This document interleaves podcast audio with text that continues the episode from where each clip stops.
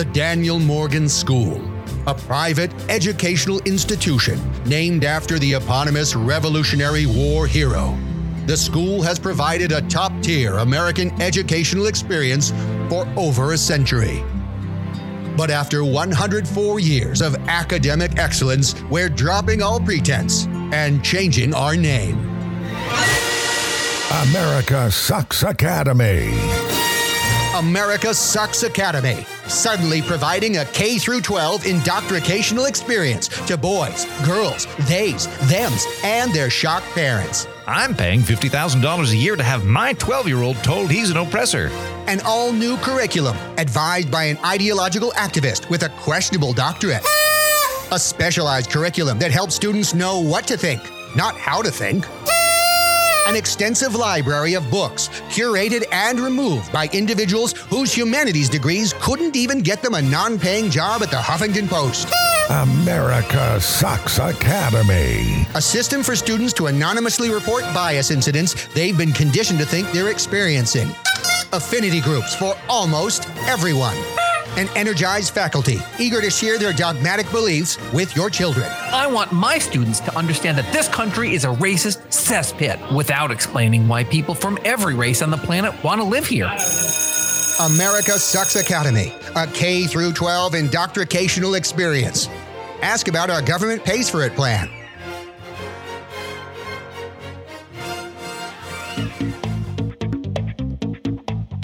You're listening to Questionable Material, a mostly improvised podcast produced in New York by Jack Helmuth and Brian Sack.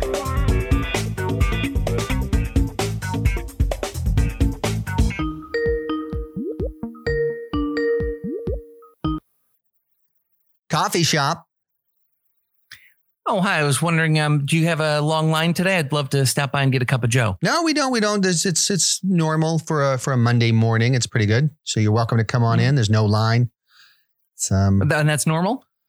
yeah, that is pretty normal. It's uh, you know it's Monday. People are you know getting to work. They don't want to be stopping for coffee. You know, or they want to probably get straight to the office or something.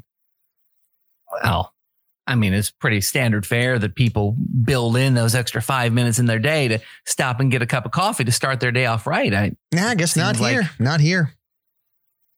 that, what, um, wh- where are you located? Right in Midtown Manhattan. Ooh, Right next so to a a lot bunch of foot traffic. tons of foot traffic. You can see it. I'm looking out the window. You just see this endless flood of humanity walking by, heading to work. Yeah. And almost all of them. like, if you look outside right now, can you see a lot of people holding anything? Yeah. Well, you see, it looks it looks like it might rain. You see, so they're holding what looks like a coffee, but also an umbrella. hmm And yeah. Well, mhm. So I mean, they've got their cups. God knows what's in them. In know. their coffee cups. Yeah. You never know. Mhm. I mean, a, a lot of times I think people are kind of, you know, maybe they fell off the wagon and those cups are filled with, you know, beer, vodka, whatever, whatever gets them through the day, if you know what I mean. Yeah, I know what you mean. It's, you you spelled it out really clearly. There- like they're there's no alcoholics and they're what you said. hiding booze in their in their coffee cups in the morning. They're drinking in the morning like drunks. If I know what you're saying. Yeah. If you know what I mean. Yeah, no, I do. You, really lay out your point very clearly. You don't like have to booze hounds. They're booze hounds. And there's this is the morning Yeah. they start the day, they wake and start drinking. Bad sign. Yeah, no, when you're maybe you're just sort of pounding it in the ground now. Yeah, if you know what I mean. Anyway, yeah, I mean certainly okay. I'll I'll grant you that um uh, probably one out of uh, ten of those people are probably uh, uh, hiding or smuggling booze. Thank you. But that's still okay. You're welcome. Uh, probably still like hundreds of thousands of people walking by your coffee shop uh, who are coffee customers who are not stopping by. Yeah. I, I'd love to sort of dissect your business and Sure. try and figure out what's going on. Okay. Um, what um, the- what's the name of your your coffee shop? Gyms. Mm-hmm. Just Jim's not like a Just gyms. Jim's brew No. brew shop. or- No, no? gyms. When I was filling out the application, I hit return too early, and it's like you go back, and then you got to redo the address, you got to redo the phone number, you got to redo the the EIN, which is like an SSN for YOU, and it's just kind of like it's a pain. So I was like, okay, Jim's it is, Jim's it is. I kind of believe in fate. Yeah, I guess. And your so your name is Jim. No, Oh, why What? Why did you call it this? I, you know what? I was I was actually going for Jim Morrison Why? Why? because you know it's got that you know people are like okay well he died really young right he was 24 or something like that lead singer of the Yeah. Doors or or maybe he has a coffee shop in Midtown Manhattan he wanted to get out of the limelight So you think that you're going to trick people into thinking Jim Morrison faked his death to open up a coffee shop? that's what I was kind of leaking to the tabloids. You know, I was sending out little press releases here and there. Like, what if Jim Morrison has a coffee shop in Midtown Manhattan? I, yeah, you know, I, I, I guess so. I, that seems like a big leap. It seems like people are going to be doing a lot of thinking as they walk by your place, and that's probably never going to work. Mm. Um, would you say you're at least a fan of Jim Morrison? Yeah, I'm not a I'm, I'm not a big music fan. I never really got into rock or roll. I was just kind of like one of these things where I like jazz. I like Mhm.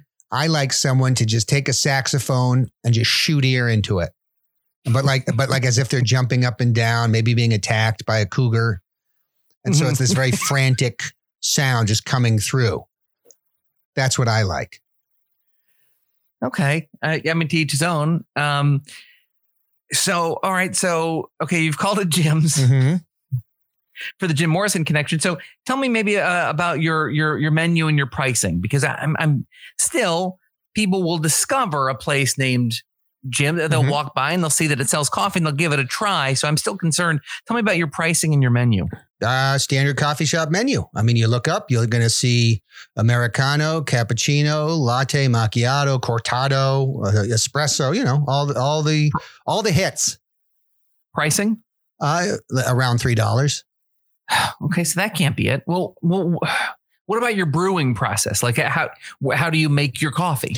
Well, uh, you have beans, you grind them up and you pour hot water on them. So, so talk me through, name a coffee, like come up, order a coffee. Uh, could I have a French roast uh, with um, a little bit of two percent milk? Sure. I grind the beans, I pour the hot water over it. Yeah. See, I, I think there's going to be a little bit more to a coffee than that. I think that's going to leave people something else. Come up, sort of. order something else.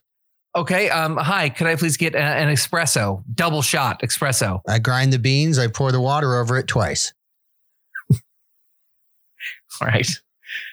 See, uh, do you get a lot of repeat customers? No. And we can track that. You know, the, the new software allows us to track, you know, where people are coming from, how often they've been, been there, and and nobody's come back yet, which says to me that they're all visitors from out of state who are just in the city in Midtown Manhattan for that one day in their lives, and they never Mhm. come back.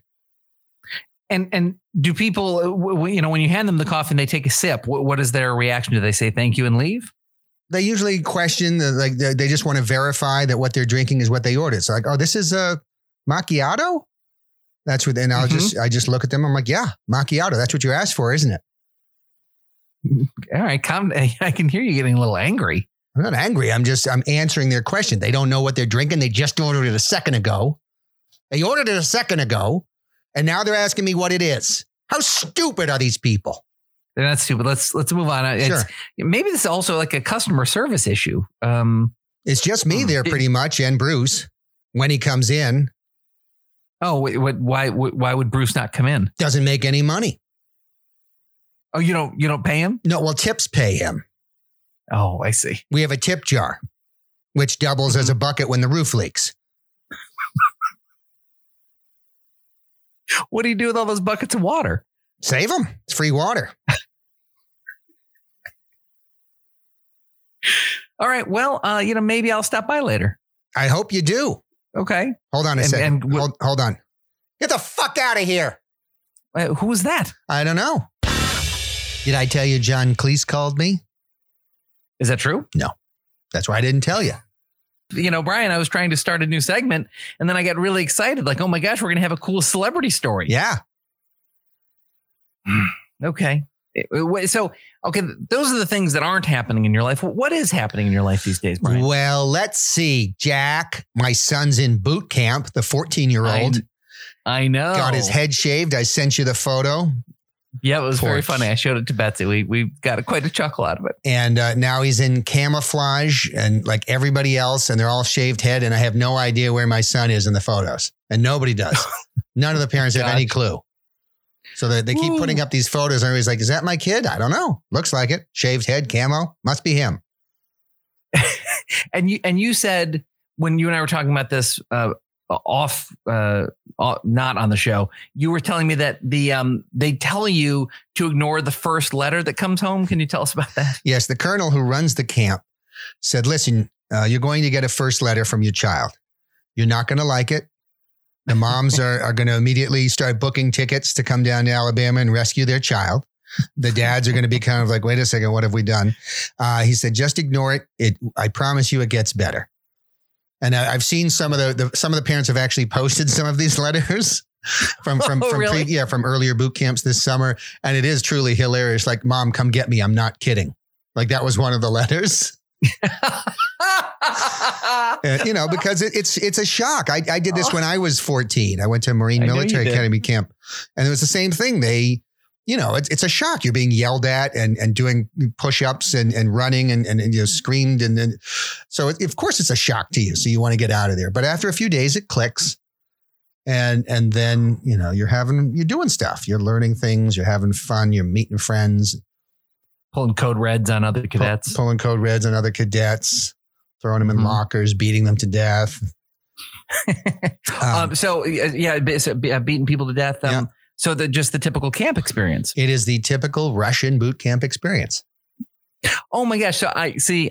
I was under the impression that you sent him to um, an American military facility. Now, Jack, uh, I mean, why America is a cesspool of, of racism from the foundation up, uh, systemic, uh, non-systemic, all all of them, everything.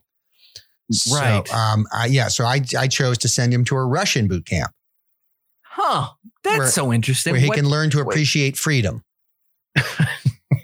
All right, well, I'm so interested in, in his experience because you know you've had the American boot camp experience, so you're going to be sort of the perfect person to sort of compare and contrast. Yeah. Like, what are some features of his um uh of his boot camp experience that are going to make it like a little bit more Russian than the American side? Well, of course, instead of reveille in the morning, uh, there's no, you know, they just Mm-hmm. say, come salute Poot.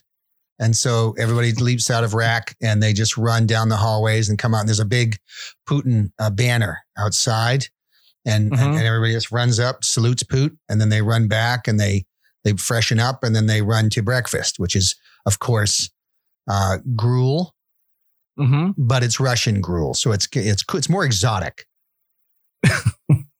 I get what what's in what's in Russian gruel that makes it more exotic. Vodka. okay, so so are, so after breakfast, what what would you say the status of most children are? they get liquored up. I mean, a lot of these kids are young, they're in their teens, and, and so they're not used to imbibing uh, quantities of vodka for breakfast and lunch and dinner Mhm. like Russian forces. So yeah, they're, I mean, are they, they're a little tipsy, they're a little giddy. Uh, it, it is a mess when you watch them doing the marching. It, it, it's, you know, it's sloppy, it's uncoordinated. Uh, but you know, it's, it's still, you know, they're- it's fun and the kids have a good time. They simulate invading places quietly though. Like they'll they'll just go and be like, actually, no, this isn't an invasion. We're just hanging out here. You've got all these blotto kids Mhm. running around just drunk off their asses. Yeah. probably about eight thirty in the morning. Yeah. Like so, you know what what what what what is next in their in their day? Like what what do they do next? Well, they do. I mean, uh, uh, firearms training, of course, is key. is, is that is that a good idea? Uh, the the Chechens think no. Wait a minute. Wait a minute. Are you talking about the Chechens uh, over in Chechnya, or are you talking about the Chechens here at this camp? It's the Chechen prisoners in the camp. Wait a minute. So they do firearms trainings w- with or around the Chechen prisoners? At, Oh man. but listen, you know, the kids are new to guns. They're a bit hammered, and the Chechens, you know, in fairness, they're far away. They're allowed to kind of run in a distance. Uh huh. So, I mean, there have been no fatalities. There have been a couple of Oh. grazings. They actually more the Chechens are more uh, prone to just tripping and falling in this mad scramble. and so they have a ton of abrasions and things like that. But you know, and it, it, the the kids are having a real hard time of it, and that's part of the point. You want these kids to learn how Yeah. to how to hit a moving target from a distance, and and you know, it's part of the joy of training. right, right, right. And and and is there a course on how to like treat wounds from friendly fire? No. it's the Russian military experience, Jack.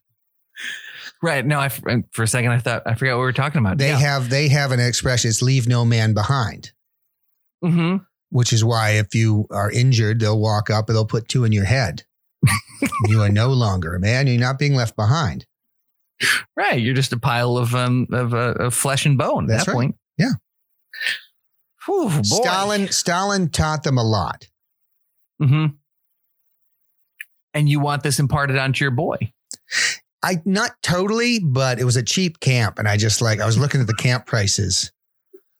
And yeah, they're expensive around yeah, here. and but like the dollar and the ruble, that's pretty sweet. So I was like, okay, let's just do this. Oh my god! And and you know, uh, clearly, as you said, with the like the the letters, the examples of letters that other parents have shown, you've clearly researched this a lot and, and must have probably made some connections with um, other parents who have already gone through this camp.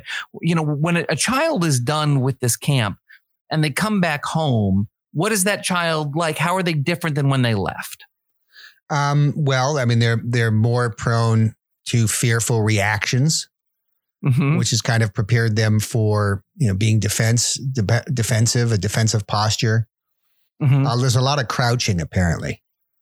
They come home, they're constantly crouching in the house. You'll see them just crouching, crouching behind the bed, crouching behind the sofa, crouching in, the, in the bathroom, behind the toilet, crouching in the shower. I don't know why, but Yeah. fearful crouching seems to be one of the things that they learn. You know what what are the reports in, terms of the way they're like you know in terms of how they are at their family if they are you know with like family you know breakfast before school that, that sort of thing Uh, well, I mean, uh, somebody had said one of the parents was telling me that they did a funny where they they said, w- "Do you hear that? That sounds like Chechen." And the kid went bolting out of the house uh, with a kitchen knife.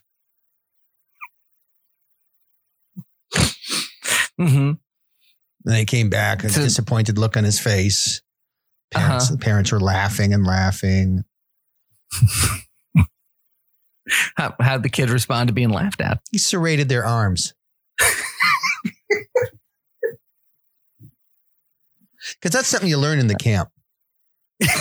You don't tolerate you know people laughing at you. What is it you hope to see in your child when he returns to your uh, and your wife's loving embrace you know, I- I you want him to step off the plane, and you just want to look into his eyes and proud dad, and you just you have you're you're beaming, you're beaming and and smiling, and you just look into your eyes and you realize there's nothing there, there's nothing behind them. It's like Stalin, it's like Hitler. The, they're they're dead eyes, and you know then that Mhm. they can never be hurt because they've lost all ability to to suffer, to be compassionate. Like that, none of that means anything to them. Of You know, course. and the you're just hoping beyond hope that they're going to say, you know, hello, father. There's no joy in life, and that to me would mean that uh, my mission accomplished. you've you've done your job as a dad to protect your baby Yes, Oh, it's so nice. Well, well, you know, Brian, uh, great, great story. You, you, you and your boy are an inspiration. We, we can't wait to hear more stories. Uh, you know, in terms of how camp is going. thank you. I'll, maybe we'll read the first letter. yes, yes, yes, yes. Please, Okay. yes. hey, Brian. You know, I I, want to take a little bit of time. Yes, uh, Jack. talk about Subway. Okay. Are, you, are you are you a fan of Subway? You know, I would prefer an Uber if I have the chance, but you know, or a taxi. But on the occasions Sure. when you want to get there faster, you, you know, I'll do the subway. Well, okay, no, it's uh, understandable confusion. I, now I was talking about the Subway sandwich uh, uh, uh, chain of restaurants. Oh no. yeah, yeah. I, I know you're not. Did you know, Brian? Yeah. That there is a, a Subway restaurant within five miles of 92% of the US population? Is that true? That is true. 92% of the population is near within five miles of a subway. Within five. Yep. That's pretty amazing. Yeah, pretty amazing. It, it shows how, how uh, fast that that chain has grown. They, Mhm. they've almost um, overtaken McDonald's uh, internationally. It's, Well, it's really actually quite interesting. When you save But money by baking bread with sawdust, uh, you you know you can expand. You have the money to buy buildings. you know what? I, I see. This shows that you're the right person to talk about this because Subway's in the news today. Uh oh. Um, yeah, well, for a lot of reasons, we're going to talk about this for for a little bit here. So today is the day um, that the new uh, Eat Fresh Refresh, the largest menu update in the 50 plus year history of Subway, uh, is being launched today. Fifty Very years. exciting. They've So- been around fifty years. Yep, isn't that crazy? That I It is crazy. I didn't know know. that. Yeah, I just remember the Subway revamp- when we first had the show, and you used to always go out for lunch and always ask me if I wanted Subway, and it was every single day until I told you that there were, it was New York and there were other restaurants. look, I didn't know. You just never looked around. So this revamp includes more than 20 menu updates. Mm. um, with 11 new and improved ingredients, um, new sandwiches, new Mhm. signature sandwiches, Wow. new bread options, Wow. and so so that that's just that's that's that's part of it. So we're going to talk about that in a second. But the Mhm. other thing that's in the news is: Have you heard about their um their their uh, lawsuit involving tuna? No. Is that a code name for Jared? no, no. Apparently, there is a lawsuit in California um, that Subway has uh, blasted as baseless that says that the um, the tuna um, the tuna in their tuna subs Mm-hmm. um, has no amplifiable tuna DNA. Really? So so whatever the the tuna is, Right. they did a DNA test on it, and it is zero percent tuna. There's a lot of counterfeit in fishing. Counterfish. You may not be a fan, but I know you're an expert at Subway. Oh yeah. So I, yeah, I I'd won't like eat it. Off. I like to learn about it. I won't eat it, but I will spend a lot of time learning about it. See, you're you're a student of the game. Yep. God, I respect that. So I was wondering if you could sort of walk us through. Um, there are a lot of elements that we have to talk about. Still, some more to come. Uh, Can you wa- walk us through the the revamped menu at Subway and, and tell us some of the things that we can expect to find on the menu today Okay. uh, and moving forward? Yeah. Uh, well, I think one of the bigger changes is the foot long. Oh yeah, yeah. It's 10 inches. Man, the foot long is only ten inches. Yep. that's And it's not it's not called the foot long. Oh, uh, the the foot long's not called the foot long anymore. What, what is it called? Uh, Peter North.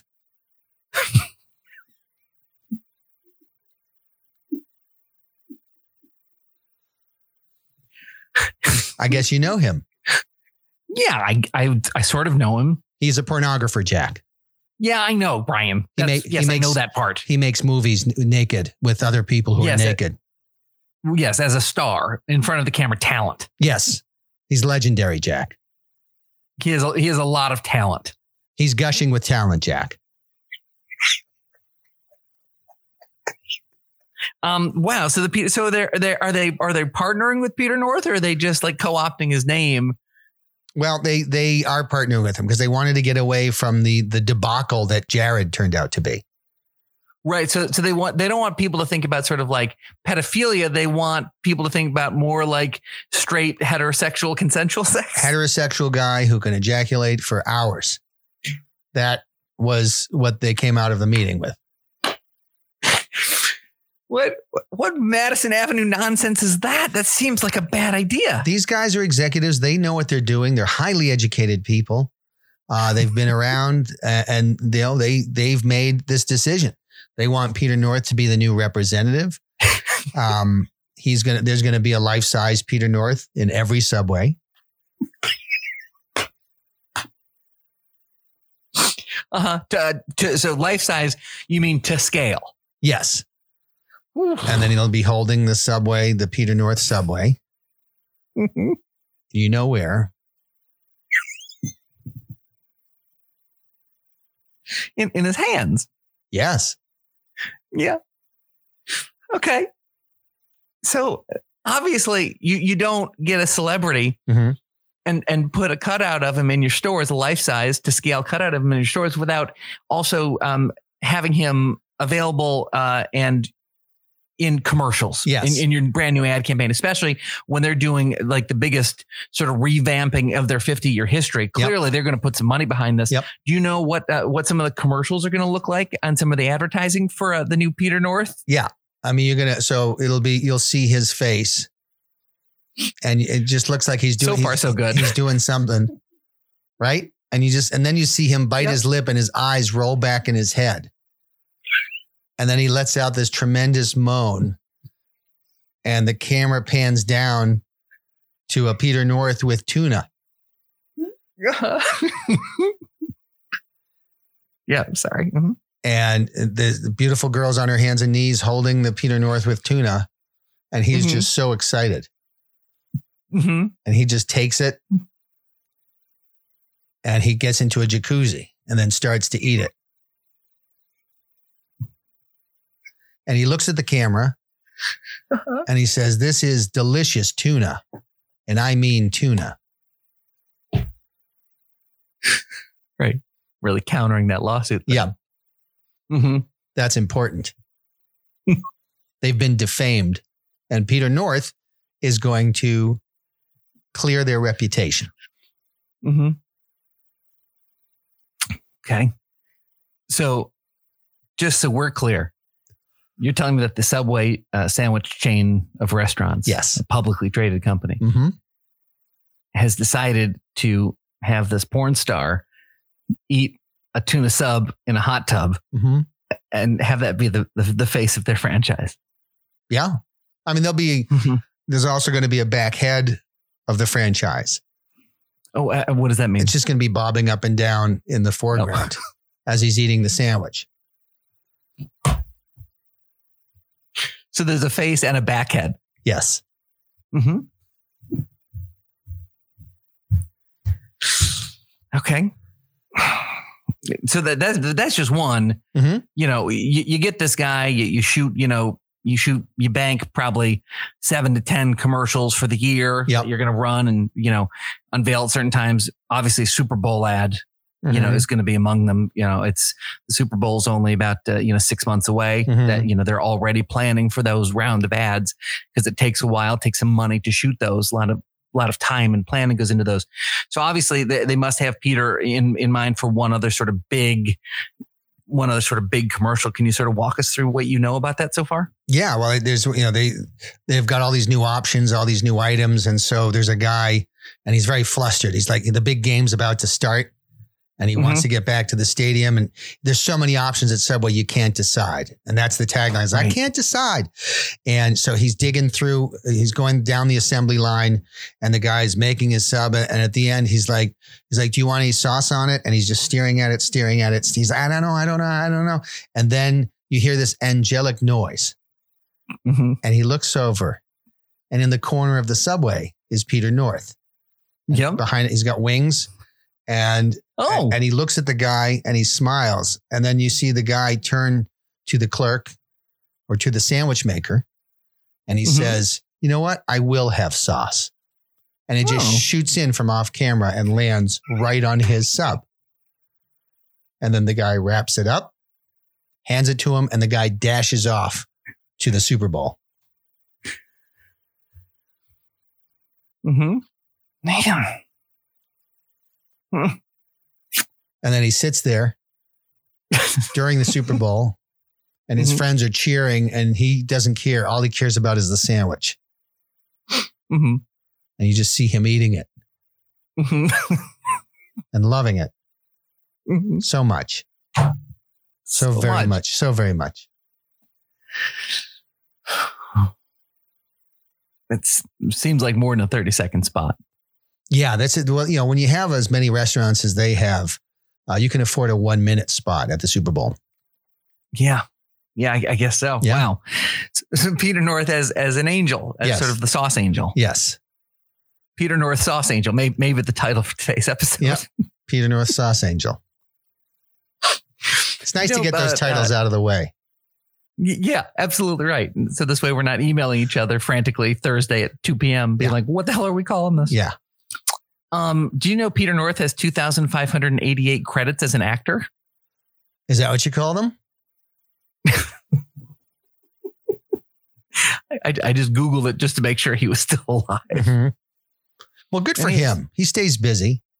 I would like to now talk about the lawsuit, Mhm. uh, which you you know uh, pointed out that Subway is addressing in the in the first Peter North commercial. Right. So, if there's zero percent tuna in there, can, can you tell us what um, some of the other uh, uh, what what is in the tuna, how they make the tuna, like what what what process is made to um, have a meat product that seems as if it is tuna that they can present to the American uh, public, and and tell us maybe some of the other sort of ingredients and some of their other sort of signature sandwiches. Can you walk us through what we are eating? Yeah. Well, I mean, it- it's definitely comes from the sea. Okay. Cool. Um, and so what they have, they have a there's a tractor hmm that just drives along the beach, scooping up the sea foam. Sea foam adds a certain that scent, that salinity. It adds that saltiness that you expect from the sea. Yep. And when you're talking about consistency, well, you have sea sponges. Yeah. Okay. So they have divers who go down, they pull up sea sponge. It's a lot easier to get than a tuna. Hmm You know, tuna is swimming away from you. Sea sponges can't move, the sponges. Yeah. Good point. You mix that, Okay. you puree it hmm into a slurry, hmm and then you bake that slurry into cubes. and you chop Mhm. it up. But it is tuna. But no, it, it isn't. Here's what they do Okay. they do get a tuna, Oh, okay. but you know, it's kind of like any drug. You cut it up, you add stuff to it, Right. you know, because then you get more tuna for your buck. Yep. So they're going to get themselves a tuna. It's a big fish. So there's Yeah. a good chunk of tuna there, but they're going to add things. Class two, class three recyclables. Yep. They can be shredded, hmm processed. Um, s- construction slurry. it's a leftover product. Uh huh. Uh, decommissioned adobe buildings. you just break those down. You can add that to the slurry. It really complements it. Uh huh. And in the end, you basically have a block of tuna, uh, which you can, which they will, you know, split up and, and distribute to all the different Subway stores. Right. So w- w- one tuna is sort of ground into this entire block of slurry. Mm-hmm. And so you can technically call it tuna. So one tuna would create how many pounds of, of the tuna fish meat that they're serving? The general rule is one tuna can feed all the Subway stores for one year. Holy Lord. That, wow. They really get the most out of that tuna. Seriously, we've, we've got to become franchisees, Brian. This is, there's money to be made. There's a ton of money to be made. That's why there are so many Subways. Boy, that's really remarkable. Mm-hmm. Well, well, uh, thank you for thank you for that. So I, I want to talk about um, another Subway's really in the news for a lot of these things. Mm-hmm. That they're um, they're having trouble finding, as so many businesses are, that they're having difficulty finding workers. Yes. And in May, they launched a digital campaign in an effort to attract forty thousand employees Yeah. in thirty days across the United States. Yep. Um, I was wondering if you could sort of walk us through their um, the Subway sandwiches recruitment process and how they're getting uh, employees to come on board. Well, they're not. This is the problem. Oh, So they ran a, a big series of ads uh, Mhm. in South America Mhm. and that in Spanish that just said, if you come to America, you can, we'll get you a visa and you can work here. okay. And what happens, there's been a huge holdup. They forgot to mention that you, you have to enter legally. Mhm. And so there are right now 40,000 potential employees at the border being ignored by the administration. Oh man, Such a shame. you know th- this felt like a, a Kamala Harris issue Yeah. Well, right she's from a, the get go. she's a Blimpie girl. That's the problem.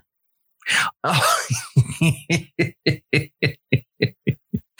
Uh, that that might be a regional joke, but that's still funny. She's in the pocket of Blimpie. No kidding. Yeah. Wow. So she's not going to help at all. It's not. It's not in her no, best no interest. wonder she's so unpopular. That's right. She was unpopular before she was vice president.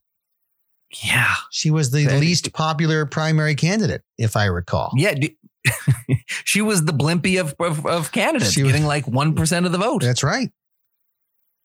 Wow. She's a Blimpie girl. Okay, so you've got those people down at the border, but uh, how are they? What, what's the recruitment process? How are they trying to sort of uh, you know lure in uh, people on the American side, American um, uh, uh, workers? Uh, well, you know, you you have to incentivize people. Uh, it's especially difficult now when you know the government is sending checks to people that are in the same zone as somebody working a minimum wage job. It's totally true. So if the option is there to maybe not do the minimum wage job but still get the money, of course people are going to go for that. So you know, how do you incentivize it? Well, uh, obviously, people love their kids. hmm And so if a if a guy in a black suit with a black hat and glasses comes to your house and says it would be sad for your kid to die, wouldn't it? um, you know, maybe you need to be working at subway number 1724 starting Thursday.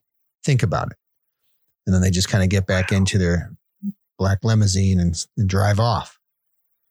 You'd be surprised how effective that is.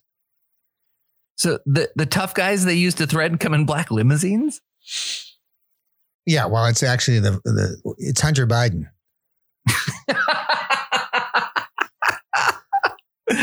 okay. and they finally found a gig that he's capable of. He can, he's kind of got that crazed eye look, and he's intimidating as he's talking to you because you just don't know if he's he's all there. right. And people listen, and that's why I'm starting at Subway 1724 next Thursday. Congratulations, Thanks, Brian. thanks, Jack. Jack, Yes, Brian.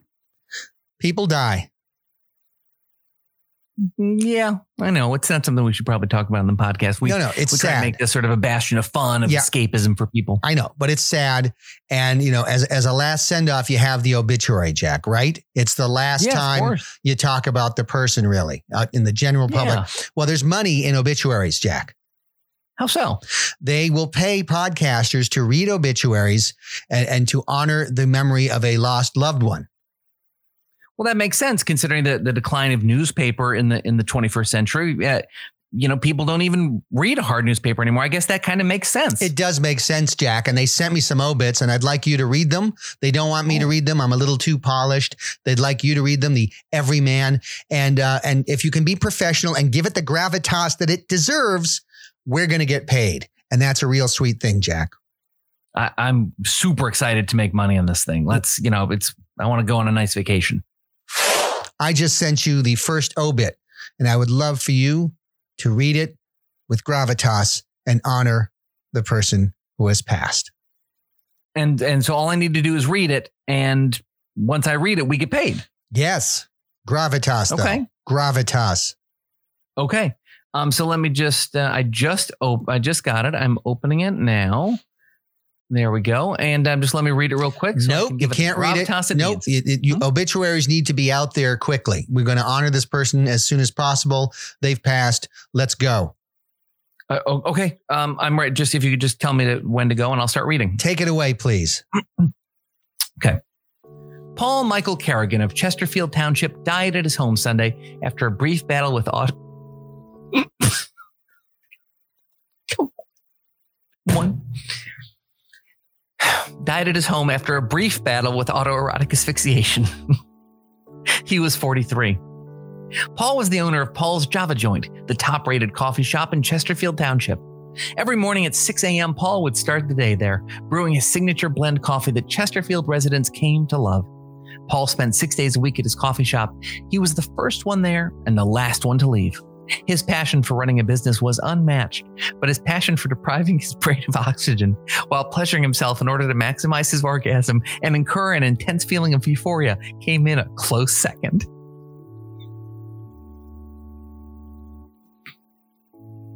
Monday through Saturday, Paul worked like a horse.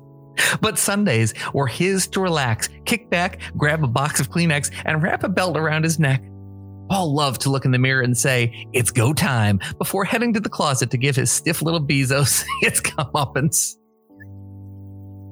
It was there, surrounded by hanging slacks and neatly folded shirts, that Paul felt most at ease. He could drop his trousers and clear his mind, confident that his knobby hobby would be known only to him.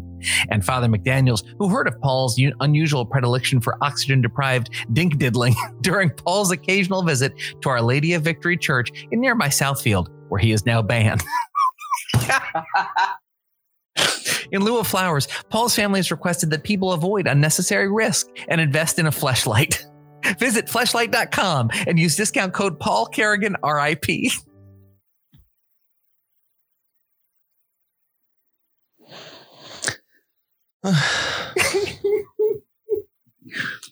It's not the gravitas they were looking for. Come on. If if the Kerrigan family's not going to pay us for that, and I'm sorry if I messed that up. Maybe I mean Fleshlight had an ad uh, embedded within the the thing. Like we should at least get that money. Yeah, you'd think. I, I mean, I, I don't know who to talk to at that company, but that would be great. I know a bunch of people over there. Hmm. I just sent you another obituary. I, I'm sorry, Brian. I blew that. But you know, I, right in the first sentence, after a brief battle with autoerotic asphyxiation, I, I wasn't ready. I'm sorry. Those tragedies happen and it's sad, and you know you got to move on. Life Yeah, goes on. Uh, here's another Yeah, that's- chance. That's what they say. Gravitas, Okay, um, Jack. Gravitas. Yeah, I, I know. I get it. All right. I've gotten the file and I've opened it. Tell me when to go. Take it away. Gravitas. Gravitas. Alice Angelica uh, McFee of Bainbridge will be laid to rest on Saturday following her death during a camping trip near Vanderbrook Mountain. She was 58. Alice was a beloved wife, mother, and homemaker whose love for the outdoors was not known until this week when her loving husband, Charles McAfee Jr., called police to say that his wife had gone camping days earlier and hadn't returned. After a three day search, Alice's body was discovered at the bottom of Beekman Gorge, where she had apparently fallen. Police are awaiting autopsy results to determine the exact cause of death. Alice was the only daughter of Justine and Ernie Borak, who both uh, predeceased her. Ernie Borak left Alice a sizable fortune from his incredibly successful automobile dealerships. Alice's husband Charles was devastated by the news of her death, which brought back traumatic memories of his last two wives. Mayonnaise heiress Jezebel Hein- Mayonnaise heiress Jezebel Hellman McAfee died eight years earlier during a spontaneous out of character camping trip near Vanderbrook Mountain. Her body was also discovered at the bottom of Beekman Gorge, where she had apparently fallen. An autopsy determined that Jezebel was killed by the fall and nothing else.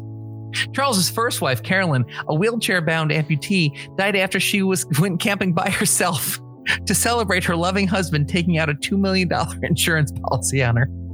Her body was later discovered at the bottom of Beekman Gorge, but foul play was ruled out by Chief Medical Examiner Charles McAfee Sr.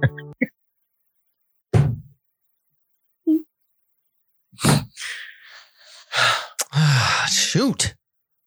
I mean, they- they're just murdering late. Like we all see that, right? I mean, I'm not the crazy one. The, the, that family's just murdering women. It's just no, but I wouldn't I wouldn't read into it.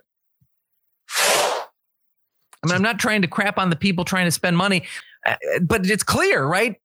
I'm not the crazy one, am I? It's it's unfortunate uh, that we're not getting paid for that, but that's um that's just how it is, I guess. But you know, it's too bad because the you know that Charles definitely has a lot of cash on hand, and it would have been nice to to get some of that scratch. But whatever. You have an It would've been obituary. nice. I sent it to you. All right. Gravitas, Jack. Gravitas. Gravitas. Okay, I'm trying. You understand? It's hard. I don't get to read these ahead of time. It's the first time I'm reading any of these freaking words. I understand, but this is how the obituary business works. Gravitas as soon as pos. okay. Tell me when to go. You can go. Michael Hobbes died unexpectedly Monday, shortly after promoting children's literacy to Redbridge Library patrons. He was 29. Michael loved to promote literacy the old fashioned way by uh, donning a rainbow monkey suit that featured a swinging dildo and exposed ass. Come on. This is how you get kids to read, Michael told a crowd of parents with children before bending over so that they could become acquainted with his anus.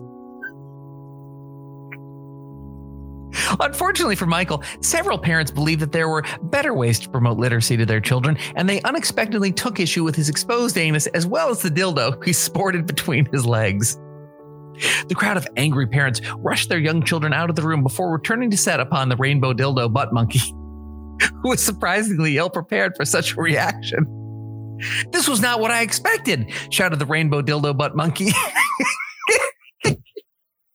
As he fled down Bishop Street, exposing the parents to more bare ass, but sparing them a view of his swinging dildo part. Police say Rainbow Dildo Butt Monkey was killed instantly when it ran in front of a box truck that attempted to slow down, but which then sped up.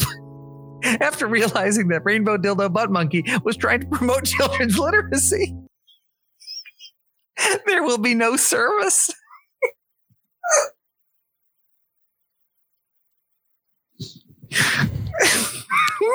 Did he not have a family? Who's paying for this ad then? You know, sometimes the government steps in and subsidizes these things. Now, if I didn't know better, I would say someone who was running out of time to write something just wanted to write um, Swildo, just wanted to write Rainbow Dildo Butt Monkey a bunch. Well, you, Almost to sabotage me. no, that's an actual legit news story. I just had not known about the fate of that gentleman. I guess if you do a little Googling, you'll learn. Okay. I'm Yeah. gonna- all right. I'm Uh, may I'm may he that. rest in peace. Uh, May he rest in peace. I, I like that. Um, that the uh, truck driver uh, wanted to kill him, not because of how he was dressed, but because he was trying to promote children's literacy. that's right. We have one more chance.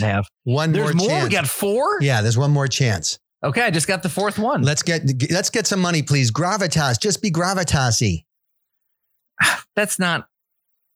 It's not an appropriate word. Okay, uh, I am ready. please. Please, Take her away. thank you. Omar Nassar Bishara died unexpectedly on Thursday at his office in Bandakil. He was 28.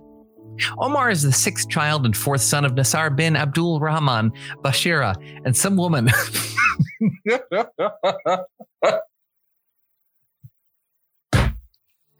Omar was unmarried at the time of his passing, having chosen to instead focus all of his youthful energy to his life passion, his life's passion, keeping young girls safe from the threat of education and sunlight. Omar was a regular fixture on the streets of Bandakil, often alerting women to the fact that they might be showing off too much ankle or bursting into homes that he believed held individuals who may have accidentally harbored the impulse to educate females. Over a cup of mint tea, he would often launch into a lengthy speech about how a woman's sole purpose was to pleasure him and produce offspring. He routinely told people that he didn't care if women liked him or not in this world because paradise awaited him and he had it on good authority that it was a nonstop hump fest with hot chicks and everything. His favorite book was one that totally plagiarized other famous books but added some more warlordy stuff. Although he himself could not read it, he outsourced the understanding of it to toothless elders who wouldn't know a razor if it walked up to them and said, Hey, I'm a razor in perfect Farsi. A service will not be held as Omar was semi cremated and his remains scattered around a lot of the garage where he inadvertently triggered the middle school backpack he was working on. Oh, Jesus God. Shame. Oh, my God. What's wrong with you? Me, it's an obituary that we're not getting paid for.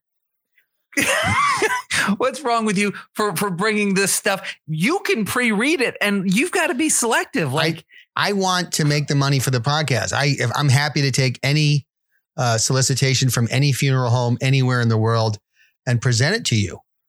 I, you know, I'm not, I'm not, I'm not filtering anything. This needs, I, we need to make some money.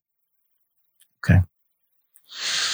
Well, then, well, we didn't do it thanks to my failings, and yet another way to end what was a really fun and good podcast. Yeah. Well, unfortunately, uh, you, you let us down and you let down the souls of, of all those people who've, who've passed before us.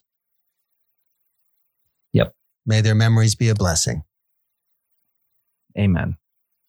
Thanks for a wonderful podcast, except for the end, Brian. Review us and subscribe and all that. Yep. Yep. No, no need for my failures to stop people from helping to grow this podcast. So we don't have to have uh, one of the hosts embarrassed every week. Good night. Yep.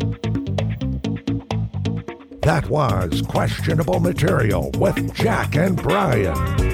Subscribe on any podcast platform. Watch our video clips on YouTube. Visit us at qmpodcast.com.